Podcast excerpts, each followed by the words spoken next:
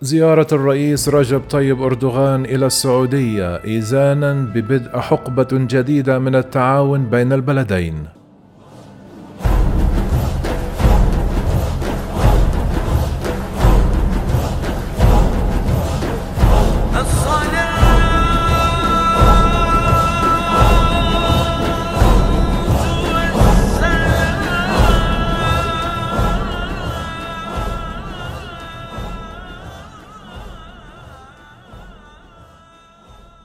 عقب اجتماع الخميس في جدة بين الرئيس التركي رجب طيب أردوغان والعاهل السعودي الملك سلمان بن عبد العزيز من المتوقع أن تتحسن العلاقات المتوترة بين البلدين بشكل كبير. ويعد اجتماع كسر الجليد أعلى موعد دبلوماسي بين تركيا والسعودية منذ عام 2017 جزءا من جهود أوسع من جانب تركيا لتحسين علاقاتها مع المملكة العربية السعودية ودولة الإمارات العربية المتحدة في الأشهر الأخيرة والتي تم خلالها إحياء العلاقات الاقتصادية وامتنعت تركيا عن الصراعات الإقليمية في وقت سابق من هذا العام. كما رفعت المملكة العربية السعودية الحظر المفروض على البضائع التركية والذي كان ساري المفعول منذ أربع سنوات. نتيجة لزيارة الرئيس التركي رجب طيب أردوغان من المقرر أن يعزز البلدان التعاون الثنائي في مجالات الصحة والطاقة والأمن الغذائي والدفاع والزراعة والتمويل. وقد تكون تكنولوجيا الطائرات بدون طيار في تركيا موضع اهتمام الرياض أيضا. كان في استقبال أردوغان أمير منطقة مكة المكرمة الأمير خالد الفيصل مستشار خادم الحرمين الشريفين وعدد من كبار المسؤولين كما التقى الرئيس أردوغان مع ولي العهد الأمير محمد بن سلمان. ومن المتوقع أن تشير الزيارة التي تستغرق يومين إلى فصل جديد ليس فقط من الناحية الاقتصادية ولكن أيضا في السياسة الإقليمية تشكيل كتلة سيكون لها تأثير أكبر على نقاط الأزمة الإقليمية. وقبل زيارته إلى السعودية قال أردوغان للصحفيين في إسطنبول: زيارتي هي تعبير عن إرادتنا المشتركة لبدء حقبة جديدة من التعاون كدولتين شقيقيتين تربطهما علاقات تاريخية وثقافية وإنسانية إننا نعلق أهمية كبيرة على استقرار وأمن أشقاؤنا في منطقة الخليج بقدر أهمية استقرارنا وأمننا. وقال أردوغان في اليوم الأول من زيارته أعتقد أننا سنرتقي بعلاقاتنا إلى مستوى يتجاوز ما كانت عليه في السابق.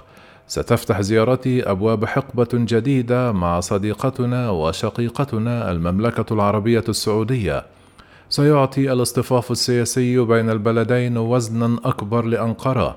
عندما يتعلق الأمر بقضايا تشمل سوريا ومصر والعراق وشرق البحر المتوسط يعتقد المحلل الدفاعي عبي شهبندر أن زيارة أردوغان هي دفعة كبيرة للشركاء الطبيعيين الذين يشتركون في مصالح أمنية مشتركة.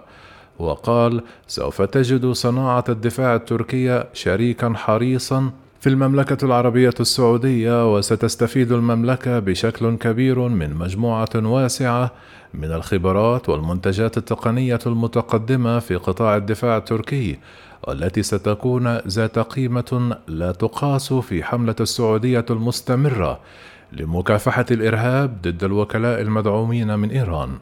وصلت الشراكة الدفاعية التركية السعودية إلى ذروتها في عام 2016 عندما وقعت شركة إحدى أكبر شركات الدفاع التركية مذكرة تفاهم ثلاثية مع شركتي الدفاع السعودية وفقا لشهبندر من المرجح أن يتسع التعاون الأمني بين الرياض وأنقرة بمرور الوقت بناء على مصالحهم المشتركة والتفاهم المشترك حول كيفية تحقيق الاستقرار الإقليمي في ضوء النشاط الإيراني. أشار أردوغان إلى هجمات الحوثيين على الأراضي السعودية وأدان الهجمات الأخيرة بطائرات مسيرة وصواريخ استهدفت أراضي المملكة العربية السعودية. وقد يكون الفصل الأول هو التعاون الاقتصادي وهذا ليس مفاجئا لأن الاقتصاد يحتل المرتبة الأولى في جدول أعمال تركيا مع دول الخليج. كما أشار أردوغان في المقام الأول إلى شركات البناء التركية التي تعمل أو تستثمر في المملكة. بعد زيارة أردوغان التاريخية من المتوقع أيضا أن تشارك شركات البناء التركية في مشاريع التنمية كجزء من رؤية المملكة العربية السعودية عام 2030 وهي خطوة مربحة بشكل متبادل من شأنها جذب رؤوس الأموال الخليجية إلى تركيا التي تعاني من ضائقة مالية. في عام 2020 بلغت صادرات تركيا إلى المملكة العربية السعودية ما يقرب من 2.6 مليار دولار في حين بلغت الصادرات السعودية إلى تركيا وهي معظمها من منتجات الوقود إلى حوالي 1.8 مليار دولار. كما اقترح عكاس أن هناك مجالا ثنائيا للتعاون قد يكون مرتبطا بإلغاء دعم أنقرة لجماعة الإخوان المسلمين. وقالت كلما قل تركيز تركيا على ذلك في خطاب سياساتها الخارجية قل التوتر عندما يتعلق الأمر بالعلاقات الثنائية. ويشدد الخبراء أيضا على أن التقارب بين تركيا والسعودية قد يؤدي إلى تشكيل جبهة مشتركة ضد إيران.